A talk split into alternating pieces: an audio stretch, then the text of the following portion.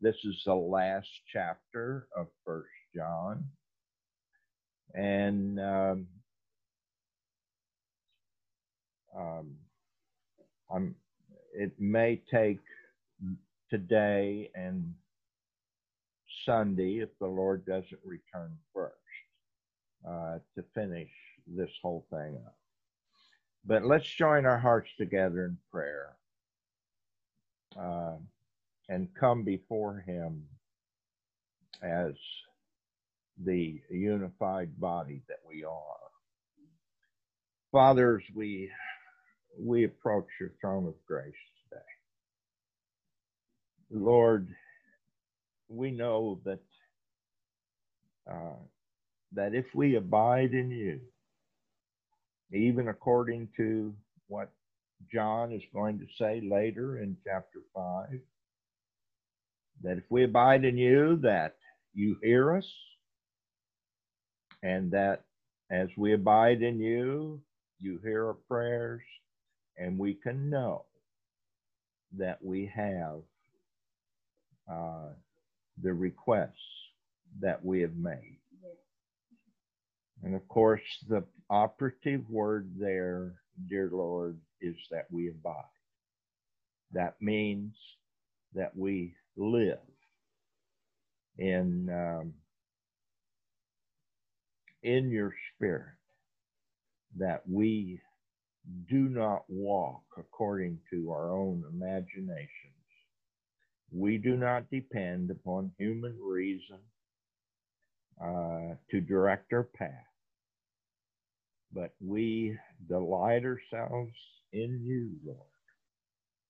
And as we delight ourselves in you, then the desires of your our heart coincide with the desires of your heart. And therefore, dear Lord, when we pray, we are simply praying out of the life of Christ, who always prayed according to your will. And so here we are uh, saying to you that you are the only reason for us living in this earth. You made us, Lord God. You made us for your pleasure.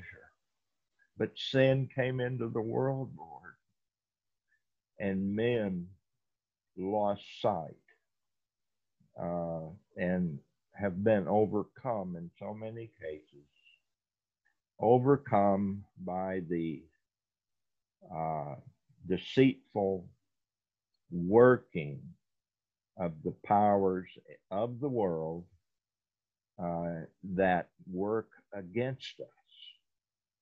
But as we trust in you, there is no weapon that is formed against us that can prosper. So we we take you at your word. Lord, this is our victory, even in our faith. So we bless your name. We love you, Lord.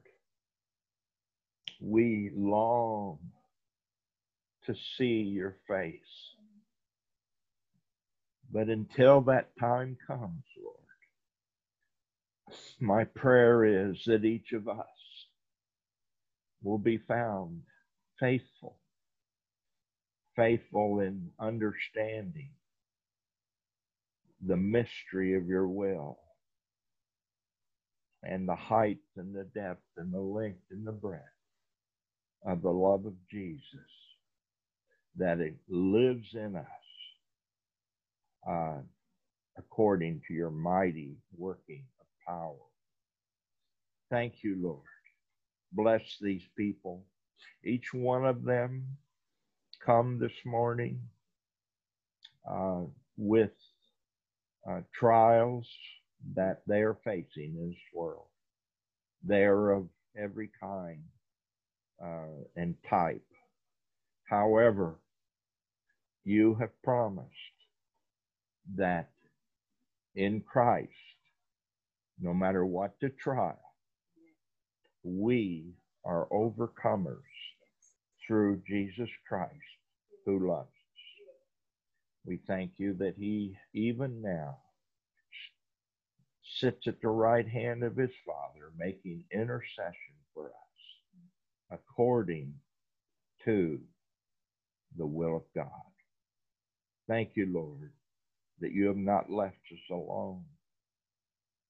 And thank you that you are building for us an eternal abode, an eternal place where we uh, will occupy for eternity that location that is never outside of your shining light in our lives.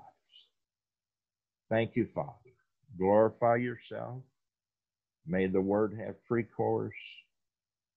May each one here be blessed and edified uh, according to your unfathomable love for us. Thank you, Father. For we pray in Jesus' name. Amen. Okay. And now we'll hear from Mark Engelhardt.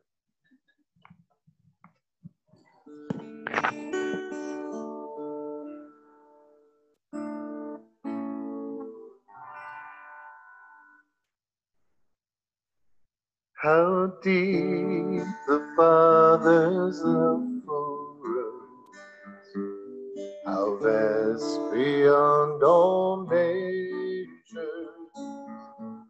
that He should give His only Son to make a wretch His treasure.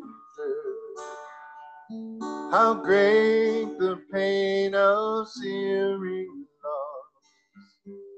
the father turns his face away as wounds which mother chosen one sons to glory.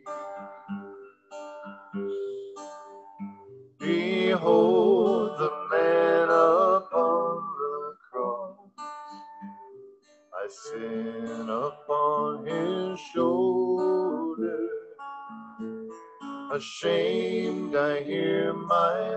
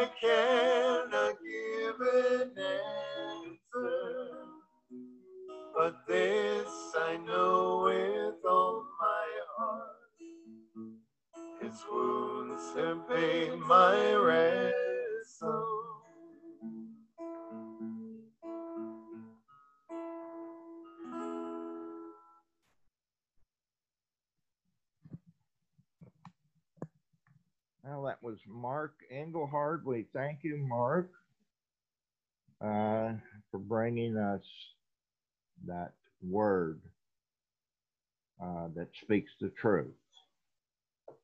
of the great work that Christ did, whereby each of us might be brought into his family, whereby he is not ashamed to call us the, his brethren. And so we'll start in First John uh, chapter 5. Um, I would just like to make a remark um, that uh, something I saw yesterday uh, in the news on YouTube that impressed me. And that is that uh, there is a, in China, there is a textbook that is being taught in uh, all of the Chinese schools when uh, the uh, when the students sign up for a class in government and uh, religious affairs. There is a textbook, and contained within it is a story. The story we are also familiar with of our Lord Jesus Christ as he came uh, into the presence of the what is referred to as the adulterous woman. And the Chinese textbook says that Christ approached this woman uh, and waited until all of her accusers had left. And according to the textbook, then Christ himself stoned the woman until she died. And while stoning her, he said, There are no righteous men who can judge you, and I who judge you am a sinner.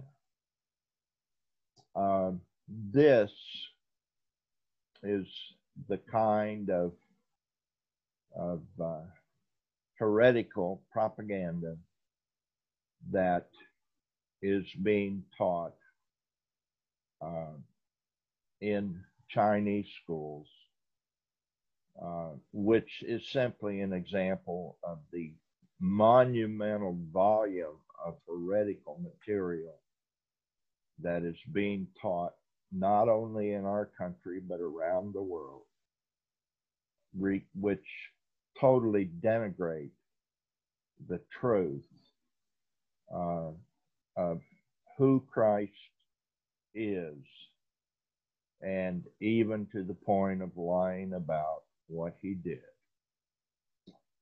Um, and I thought I would pass that along to you. First John chapter 5, verse 1. Whosoever believeth that Jesus is the Christ is born of God.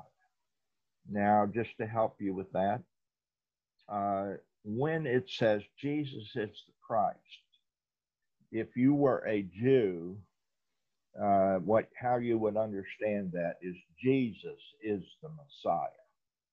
For the word Christ and the word Messiah are just uh, one is a transliteration of the other. And so the Jews talk about the Messiah, and we talk about the Christ, which means the same thing. And that Jesus is the Christ. Uh, it's not like Christ was his last name, it is the description of who he is. Jesus is the Christ is born of God. And everyone that loveth him that begat loveth him also that is begotten of him. And so what's being said here is that everyone uh, who loves Christ, or pardon me, who loves God, also loves Christ. What you think about Christ ought always be the same uh, of what you think about God Himself. If I were to turn you to the book of Hebrews, chapter 1, you would read these words that Jesus Christ was the express image of God Himself. And so to see one, and Christ Himself said this in the Gospel of John, He said, If you have seen me, you have seen the Father. And also in John, He said, Except you believe that I am He, you will die in your sins. And uh, of course, one of the greatest objections that the self righteous Jews had towards Christ is his uh, claim that he and the Father were one. Not that they were the same person, but they were the same in all uh, attributes, characteristics. That includes power and capacity to exert power. Um, there is no difference.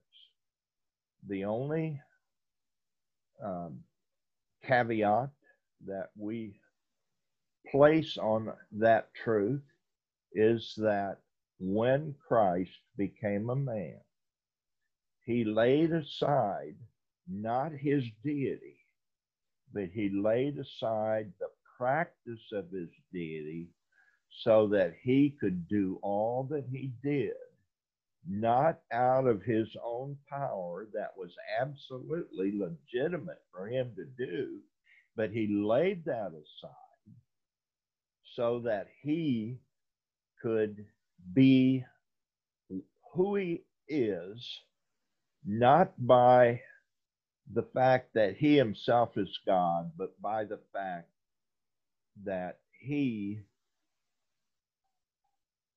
submitted himself, he humbled himself to his Father and lived according to the power of the Holy Spirit.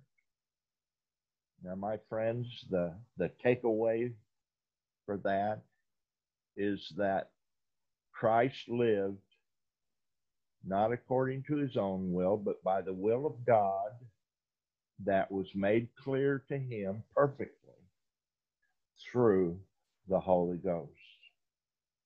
And consider that because that is how each of us have been called upon to live. And if Christ could live by the power of another and by the life of the Holy Ghost, the scripture says that whosoever is born of him ought to walk even as he walked. And I've heard so many people say that I can never walk like Christ because he was God. But that is where we need to understand that we walk even as Christ walked because we have the availability of the entire power of God given to us by the imparting of the Holy Spirit to not only live in us, but to live the life of Christ through us. And so there are so many professors of Christianity that believe that it is impossible to walk like Christ. No, with faith in what God has given, all things are possible. And so, by the power of the Holy Spirit, as Christ loved men and as Christ loves us, so we love Christ. We are both in Christ and Christ is in us. Verse 2 of 1 John chapter 5 says, By this we know that we love the children of God when we love God and keep his commandments. Now, I have given an awful lot of thought, particularly even in these last few weeks, regarding uh, the understanding that through Jesus Christ, we have been given many commandments. And even though we know that we are not saved by the keeping of God's commandments, we are saved by faith through grace. And the scripture says in Romans chapter 4 that he who worketh not, that is, who does not live according to legal standards, but him that worketh not, but simply believes that Jesus Christ has justified us who were ungodly, that we have eternal life. And so, commandments, um, let me just take a simple command. Uh, and this is found in the Decalogue, that is, in the Ten Commandments that Moses gave us. Let me ask you there is a commandment that says, Thou shalt honor thy father and thy mother. And according to this, thy days will be long in the earth. Do I depend upon the performance of that commandment that I might be saved? And the answer is no. I depend on Jesus Christ. I depend on the promise of God. But if I depend upon Jesus Christ and his life in me, then that commandment that I should honor my father and mother uh, uh, has a validity in my life, not that which gets me saved, but that is simply a natural result of Christ in me and me in Christ. And so if John said, I give I give you a commandment that you should love the brethren, uh, I will not be saved because I love the brethren, but I will love the brethren because I am saved. Because salvation is wrought in each of us by the life of God Himself given to us for the purpose of displacing the life of self, whereby God can then be in charge of the behavior of our every thought and the uh, behavior of our every step. And so, um, those who love God and love the children of God keep his commandments. If you would like to find a key verse regarding this truth, I would direct you, and particularly those of you who take notes, I would direct you to Romans chapter 8, verse 4. And I'll just read uh, two or three verses before that. All right. This is about what what can we say will be the outworking of even the law in the life of those who believe. And here's what it says. For one thing, it started in verse 2, that very familiar verse. For the law, and that is not the law of Moses, that is the law uh, regarding something that always happens. And so I always like to use the illustration of the law of gravity. And what always happens uh, in this earth, if I drop my pencil on that is on this table and I let it fall from my hand, it will drop to the floor. It always happens. It is a law, and there is a spiritual law. Uh, and there are two of them mentioned in verse 2 of Romans chapter 8. The first one is, well, actually, it's, it's two truths made into one statement.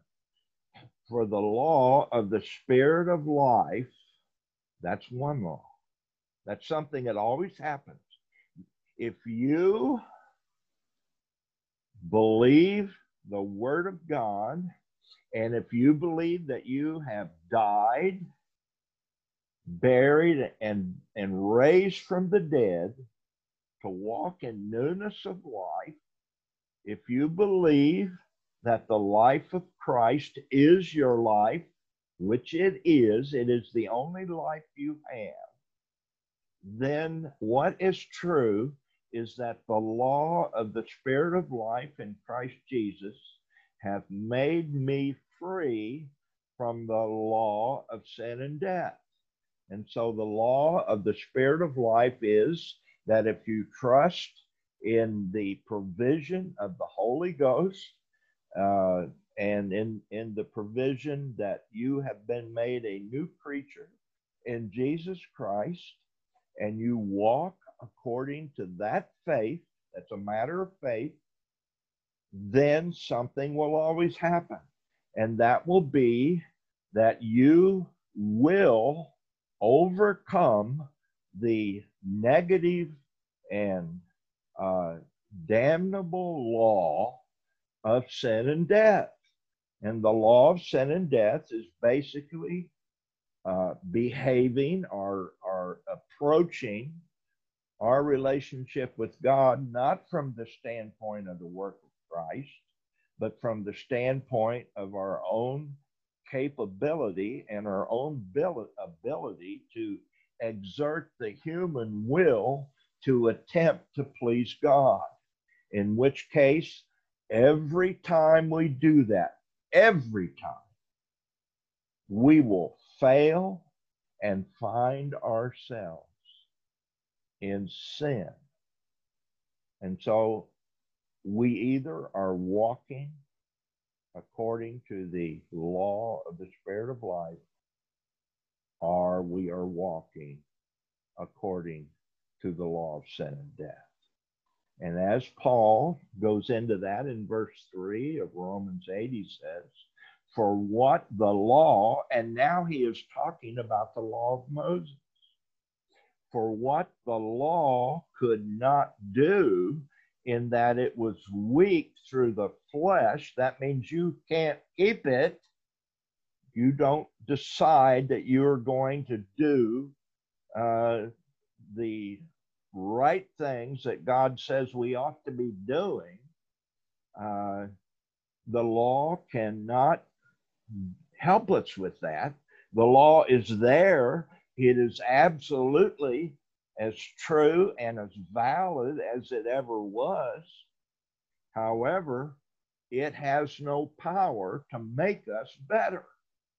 And so, for what the law could not do, in that it was weak through the flesh, God sending his own Son in the likeness of sinful flesh, and for sin, he condemned sin in the flesh. Now, that simply means that one of the works that Christ did on the cross uh, by the decree of the Father is that Christ became sin for us, and the Father, as he looked on, passed a judgment on sin in the flesh. That means that he disempowered it.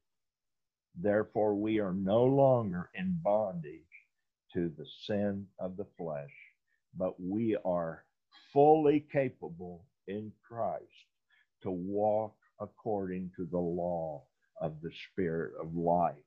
Now, I said all that to read verse 4 in Romans chapter 8, which says that since Christ uh, became sin for us and his Father condemned sin in the flesh, that is, he disempowered it, he passed judgment on it, and he said, Sin shall no longer have dominion over you.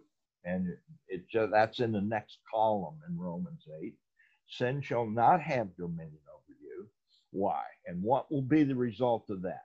Here it is that the righteousness of the law, and that would be the Ten Commandments, that the righteousness of it, because you remember Christ said that the Ten Commandments were all perfect and good. Paul said they were good.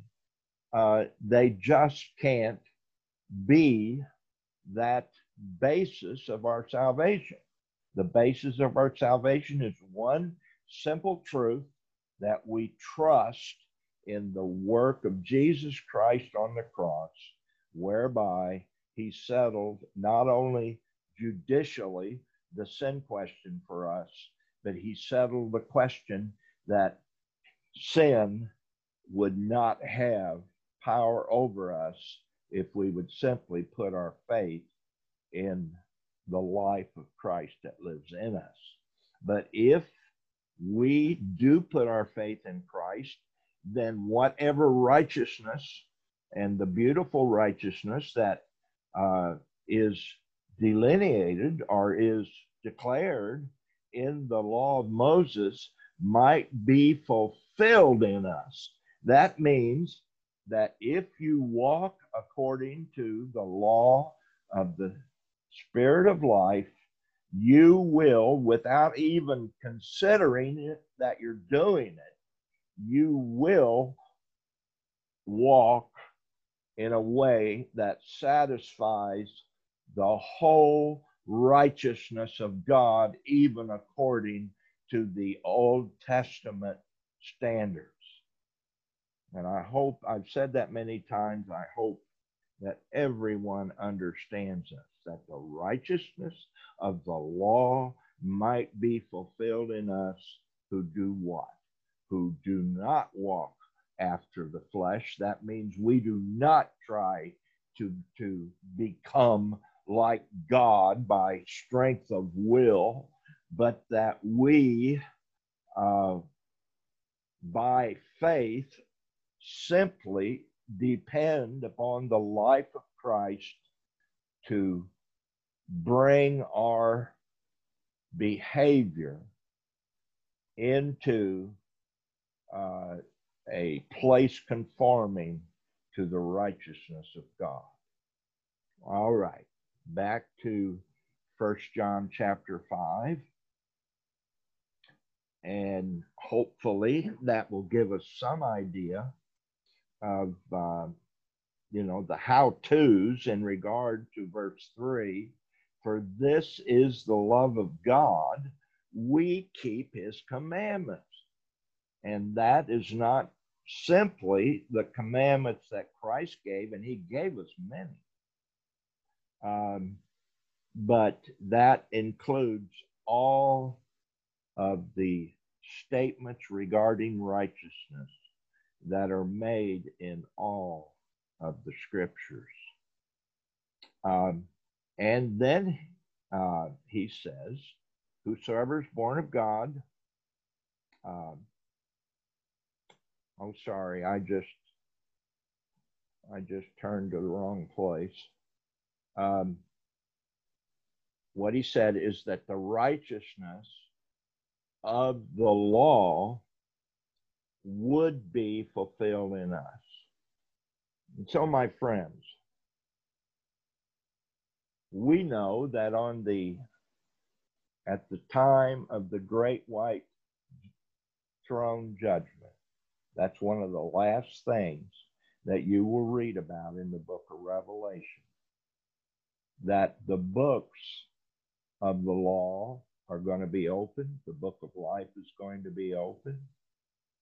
And we, of course, uh, through the work of Jesus Christ, are going to be justified through our faith in his blood regarding every kind of commandment that God has ever given those of us that trust.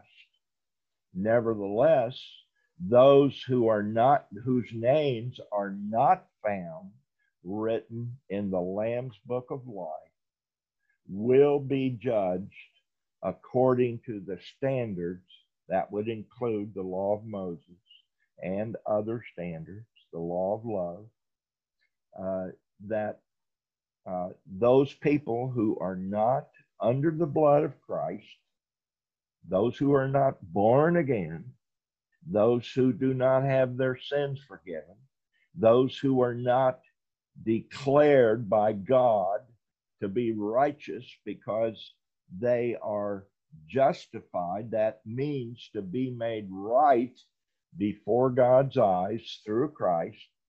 That all of the people who are not, who do not belong to God in that way, then the books of the law will be open and they will do what they do. And there's some of you that if I asked for a raise of hands would be, and I said, What is it? What is the purpose of the law?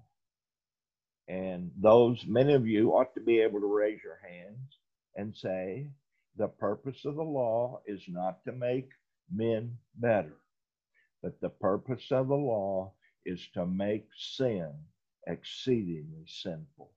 In other words, the purpose of the law, uh, rather than helping anyone keep it, the purpose of the law is to be used in in uh, illuminating how evil and how bad and how dark and damnable is is the acts of sin that God has uh, so uh, so carefully written throughout Scripture. Isn't it wonderful that you you and I don't have to carry a book of rules in our back pocket because we walk by the light of the one who is perfectly righteous, who is Jesus Christ. That is the work of the Holy Spirit in us. Now, and so this is the love of God. This is verse 3 in First John chapter 5.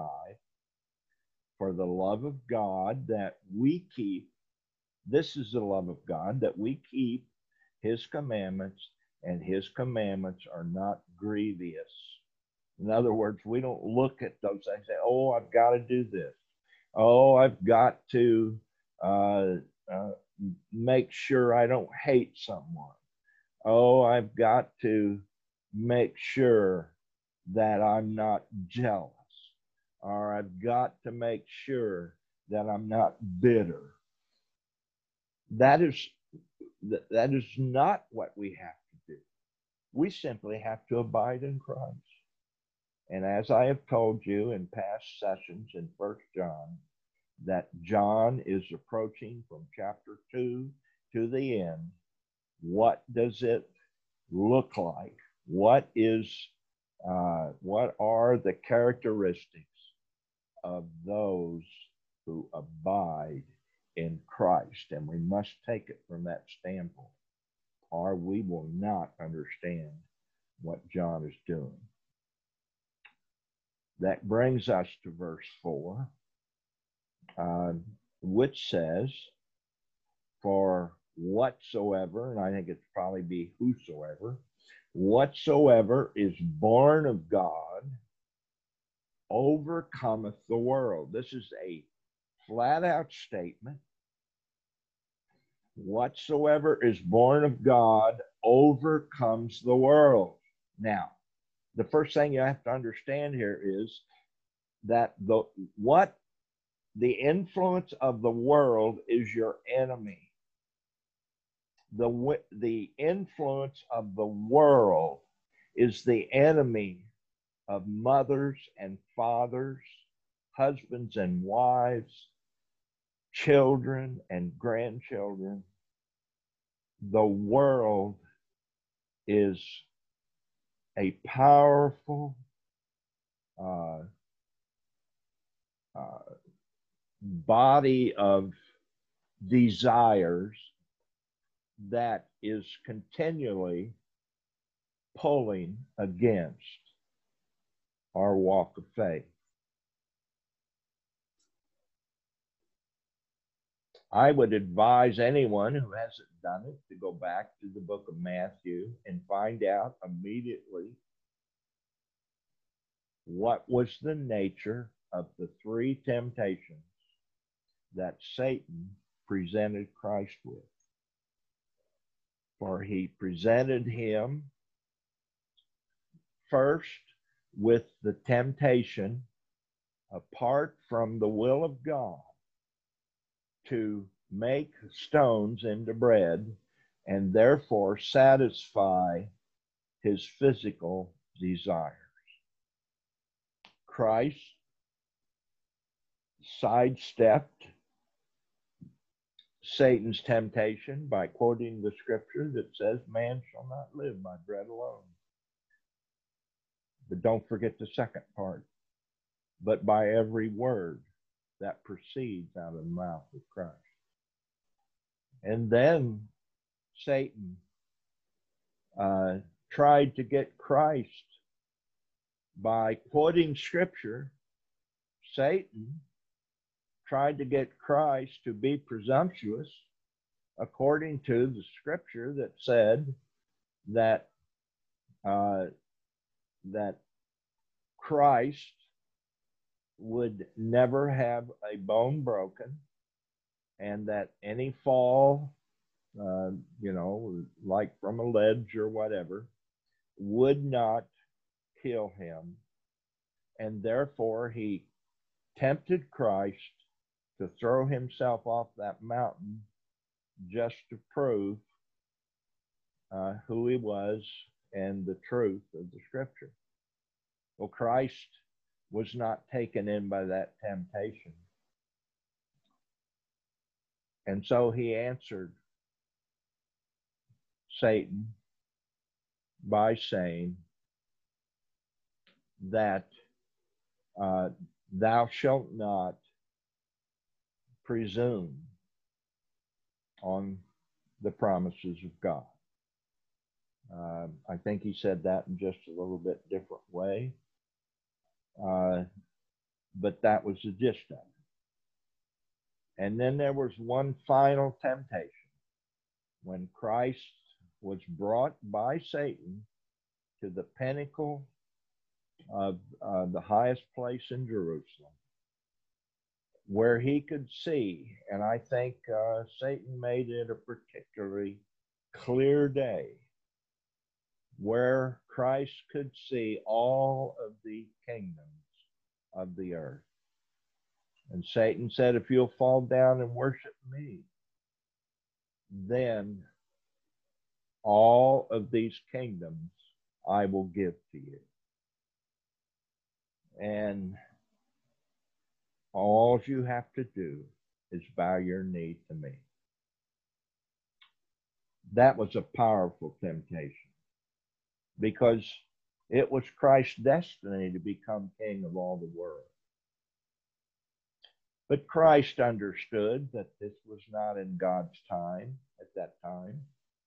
And he know he knew that anything that came out of the mouth of the tempter was but a way to deceive and to destroy. And so Christ answered and said, It is written that thou shalt worship only the Lord thy God. And from that point forward, Satan left him, uh, having tempted him in all the ways that you and I can be tempted. And, and the scripture tells us that he was tempted in every point, just like you and I. And this verse, chapter 5 of First John, verse 4, this verse says, Whosoever is born of God overcomes the world. What is the world doing? It is calling to you. Earlier in First John, John, uh, John very specifically told us, don't love the world. And if you do love the world, and I'll just paraphrase it, I can quote it. You probably get tired of hearing me say it. Uh, if you do love the world, that very love that you have for the world will destroy your relationship with God. And so um, Alice and I uh, came upon, uh, because of the wording of verse 4, which says, uh, Whosoever is born of God overcomes the world and the victory that overcomes the world is our faith, then Alice discovered in the scriptures a progression of, of what happens to people, Christians, or people who profess to be Christians, how they are subtly and deceitfully brought into the world, to loving the world. And here's what Alice found she found that the first thing that happens that we think is innocent is that we uh, cultivate a friendship with the world. And so we find a scripture in James 4 4. Those of you take notes might want to write these references down. Friendship with the world, James 4 4. You adulterers and adulteresses, know you not that friendship of the world is enmity with God? That means it's the enemy of God. Whosoever therefore will be a friend of the world is an enemy, is the enemy of God. Strong words. Well, what's the next step in the progression to being overcome by the world, which is the end, or conformed to the world, which is the end of this uh, this series of missteps that brings us to a bad end. And number two regarding that is to become spotted by the world. First, we become friendly with the world, then we become spotted by the world or contaminated. And we read in James 127 pure religion and undefiled before God and the Father is this to visit the fatherless and widows in their affliction and to keep himself unspotted by the world. Step three, loving the world. And for this, there are a number of scriptures. Uh, 1 John 2 15 through 17, which I just quoted a minute ago. So I won't repeat it. That is, love not the world, neither the things are in the world.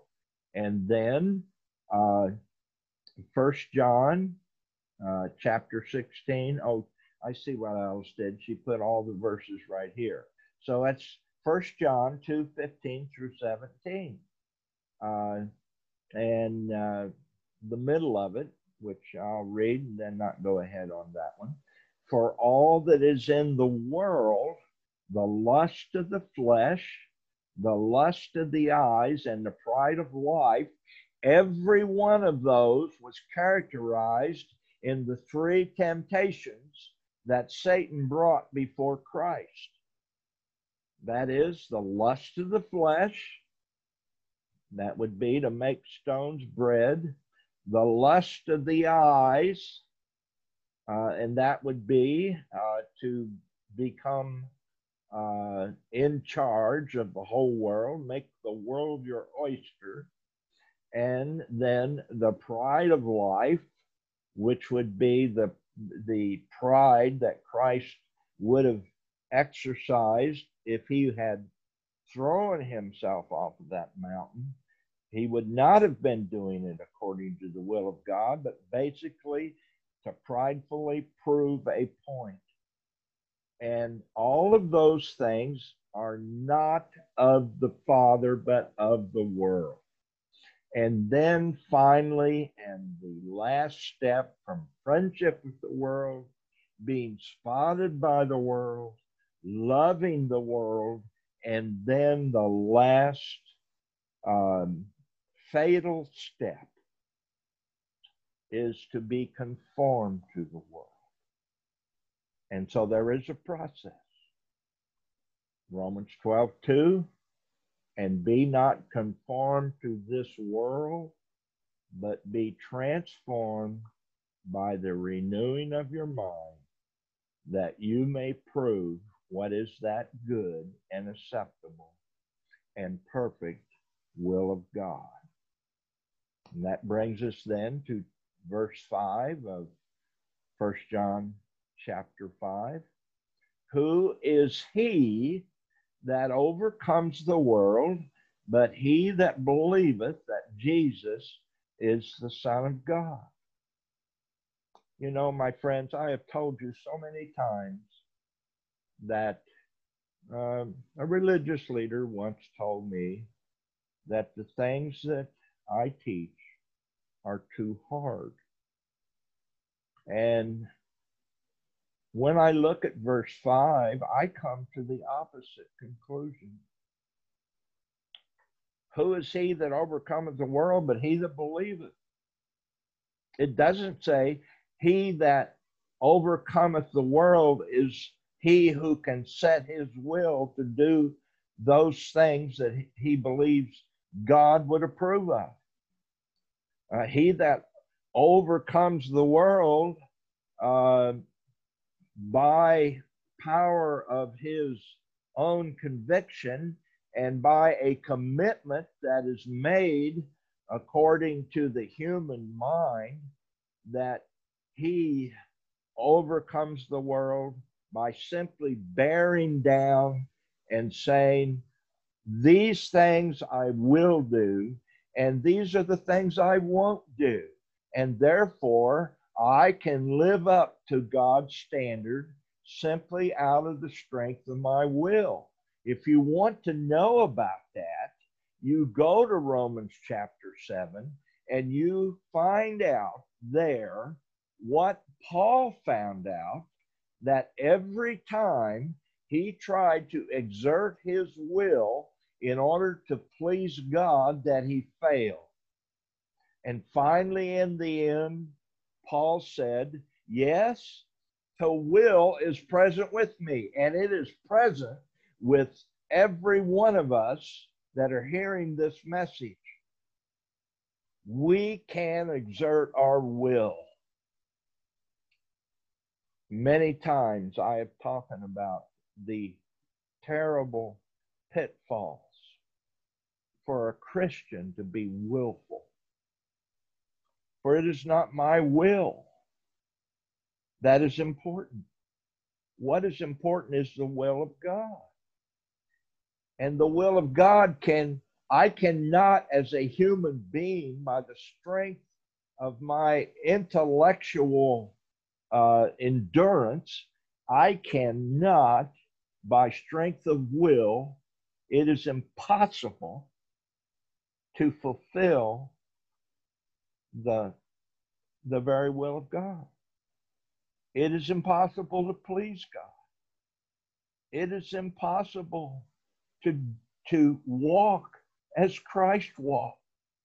Just because you decide that you're just going to bear down, you're going to commit yourself to God to do those things that you believe are His will.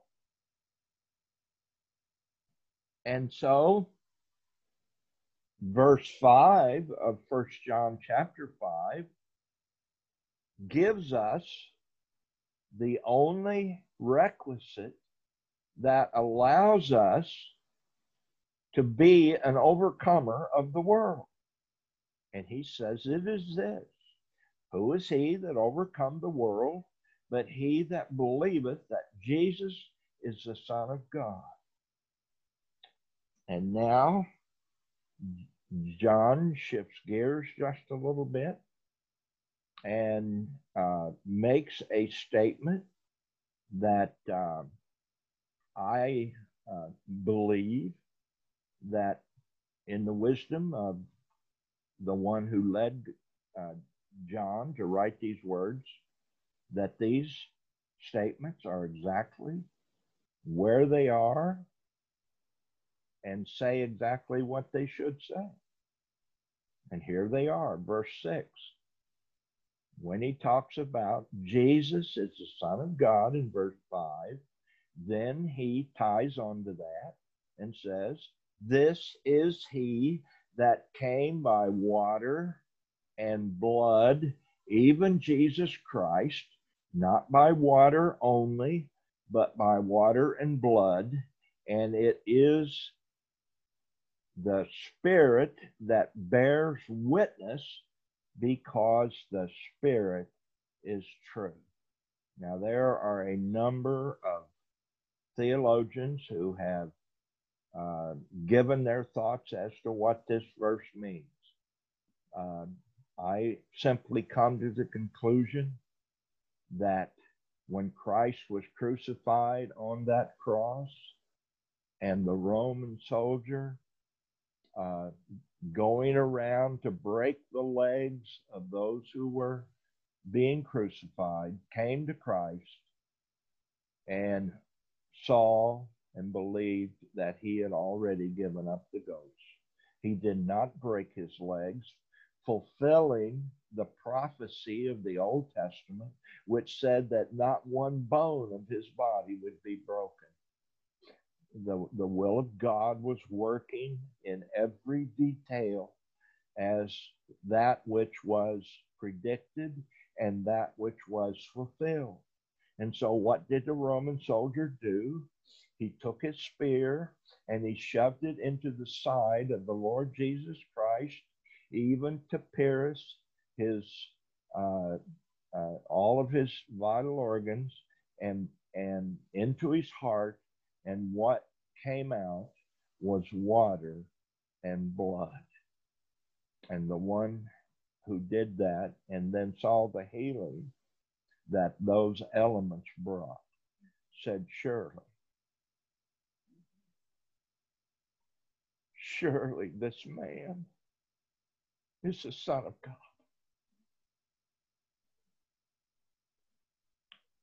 And we sang a song, you and I. You know it's my favorite. Out of Rock of Ages. Let the water and the blood from his riven side which flowed be for sin the double cure, bringing cleansing and forgiveness.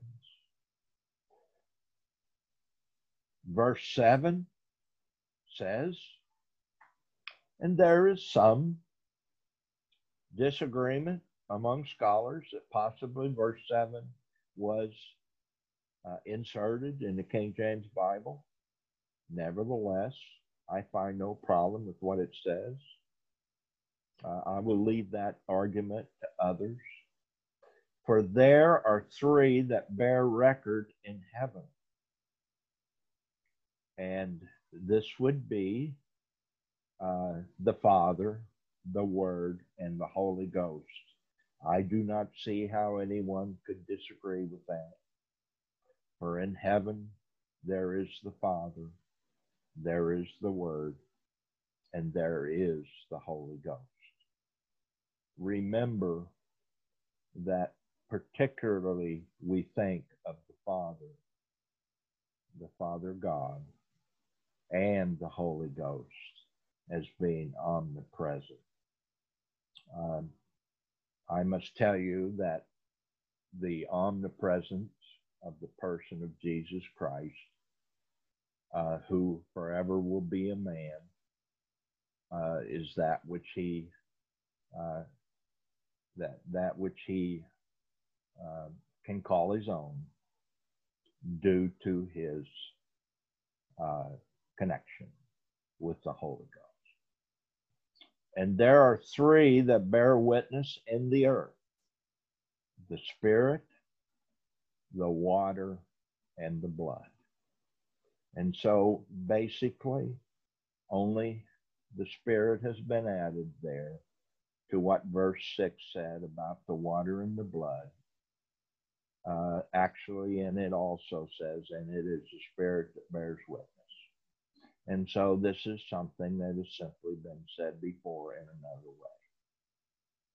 Now, as we get to verse 9, if we receive the witness of men, the witness of God is greater.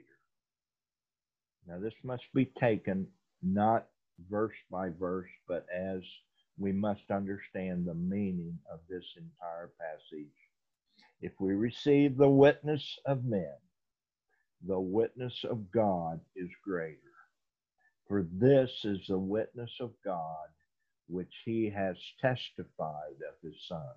Now, what John is doing here is he is beginning to sum up his purpose for writing this entire epistle.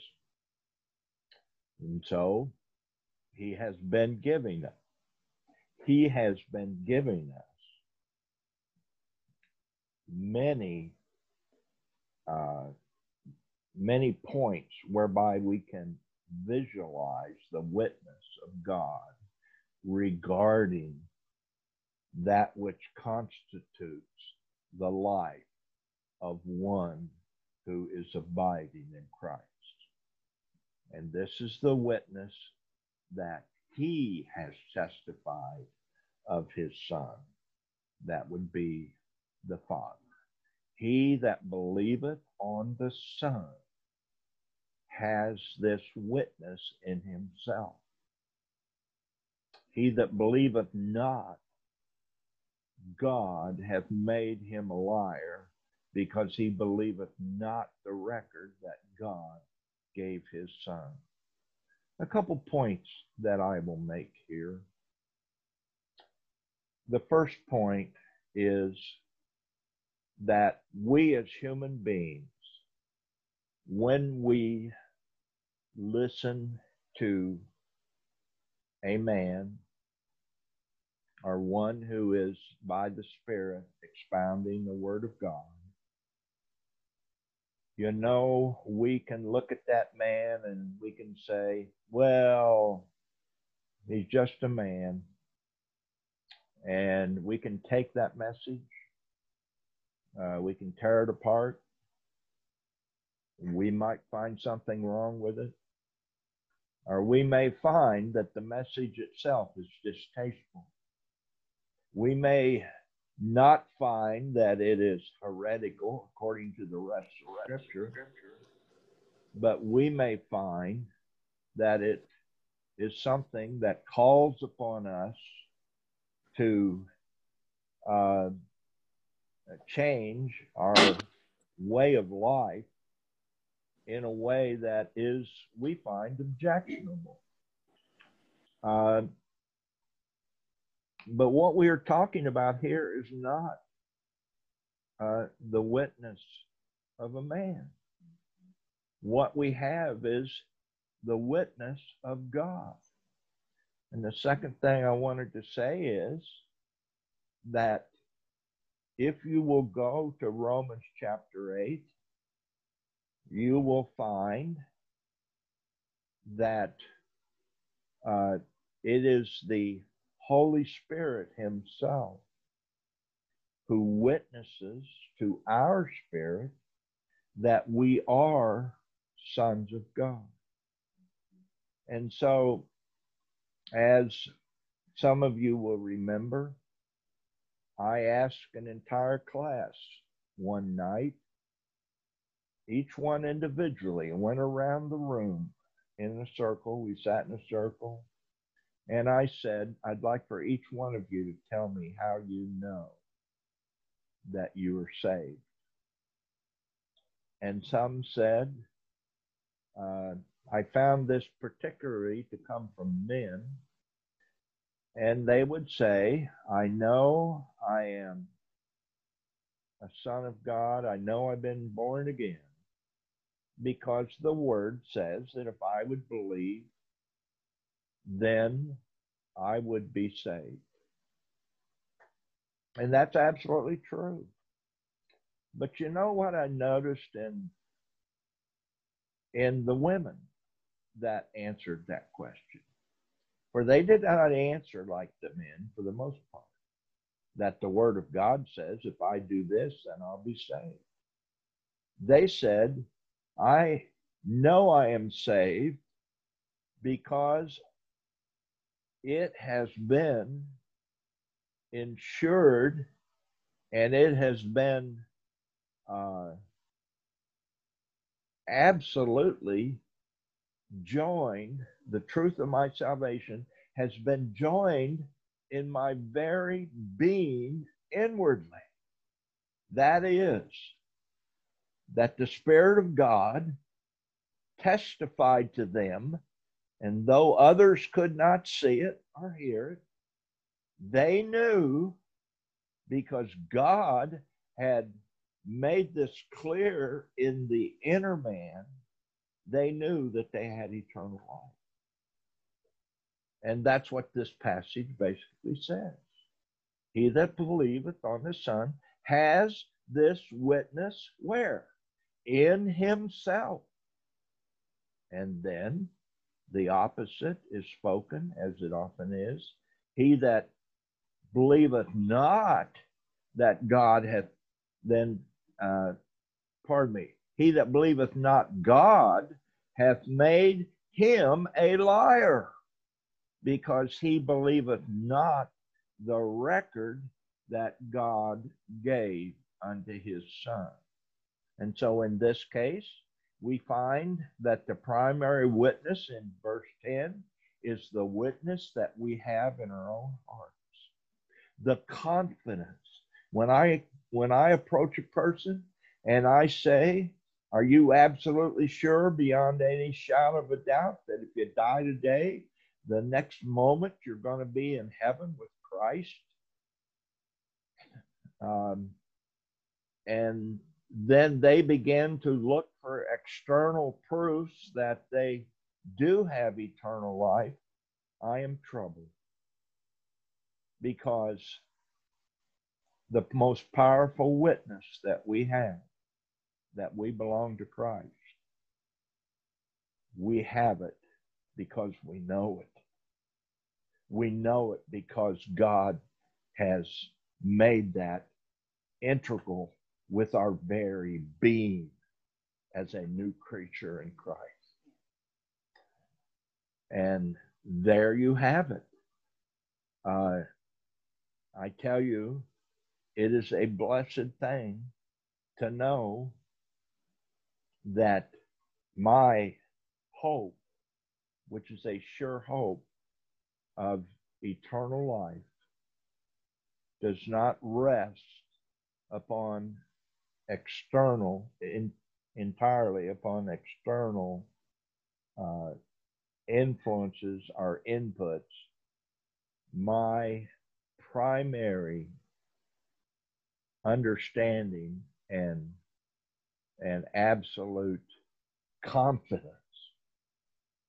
uh, is that that Paul stated in the early part of Second Timothy when he said, "I know whom I have believed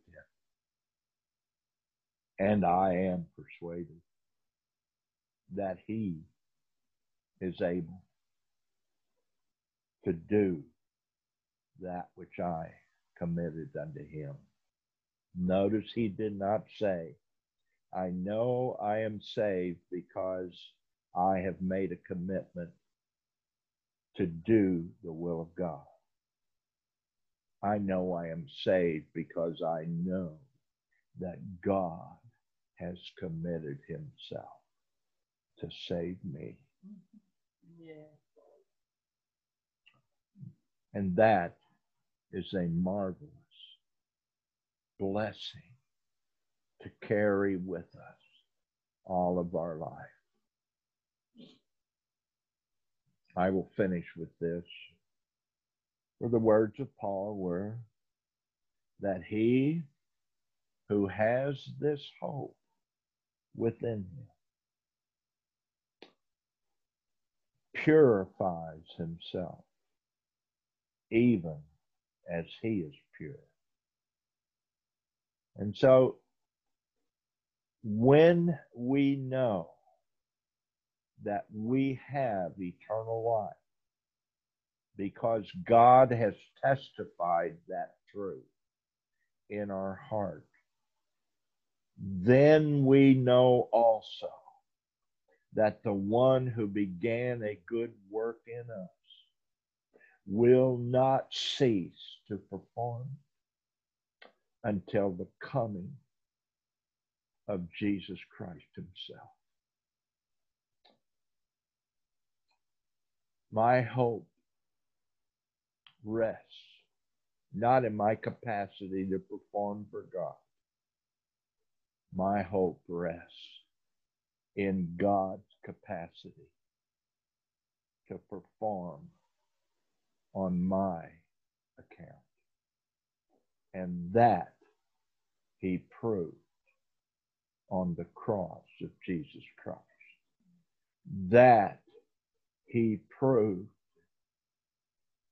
by bringing to each of us who know him that inner witness that he proved by carrying us through every failure, every temptation, and every failure that we have experienced along the way. And the testimony of Christ every time the enemy came and accused us. The testimony of Christ is that you are mine, and I am the author and the finisher of your faith. My hope rests in nothing less than Jesus' blood and his righteousness. Let us pray together.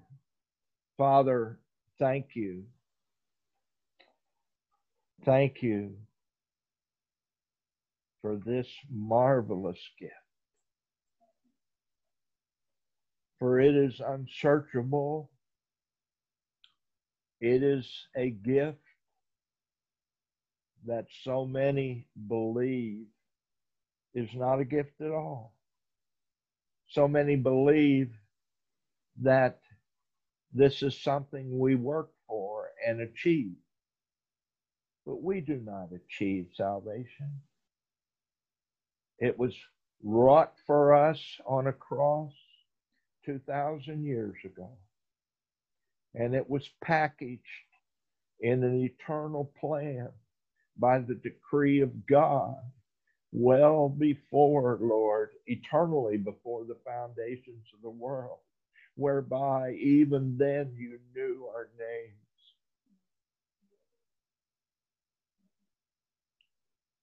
Salvation is of the Lord. In every way. And we enter into it, Lord, simply because we believe. And that belief is the answer to the knowledge that in the combat and the, the battle of enduring through the darkness of this world, that the battle has already been fought and that the battle has already been won because God has gone before us. Thank you, Lord, for so great a salvation. Glorify yourself, therefore, my Father. Glorify yourself through the Son by the working of your Holy Ghost, that when all things are done, every thinking being will look in regard to the perfection of your precious accomplishment. And they will give glory to you. And that also today we enter into. We give you glory. We lift you up. We worship your holy name. We count you, Lord God, as that which we desire. And we forsake all others that we might be found faithful, even unto death. Blessed be your goodness and glory. Meet each one within the sound of my voice this morning. And as the gospel goes out around the world today, from those who teach it rightly, may you continue to build your church. And may you speedily bring forth that, forth that day when we indeed will have the meeting in the air. For that is our blessed hope. And that is such great consolation to what we endure as this world is contrary. But we would say with Paul in closing, I am crucified to this world. And this world is crucified to me. Thank you, Lord. For we pray in Jesus' name. Amen.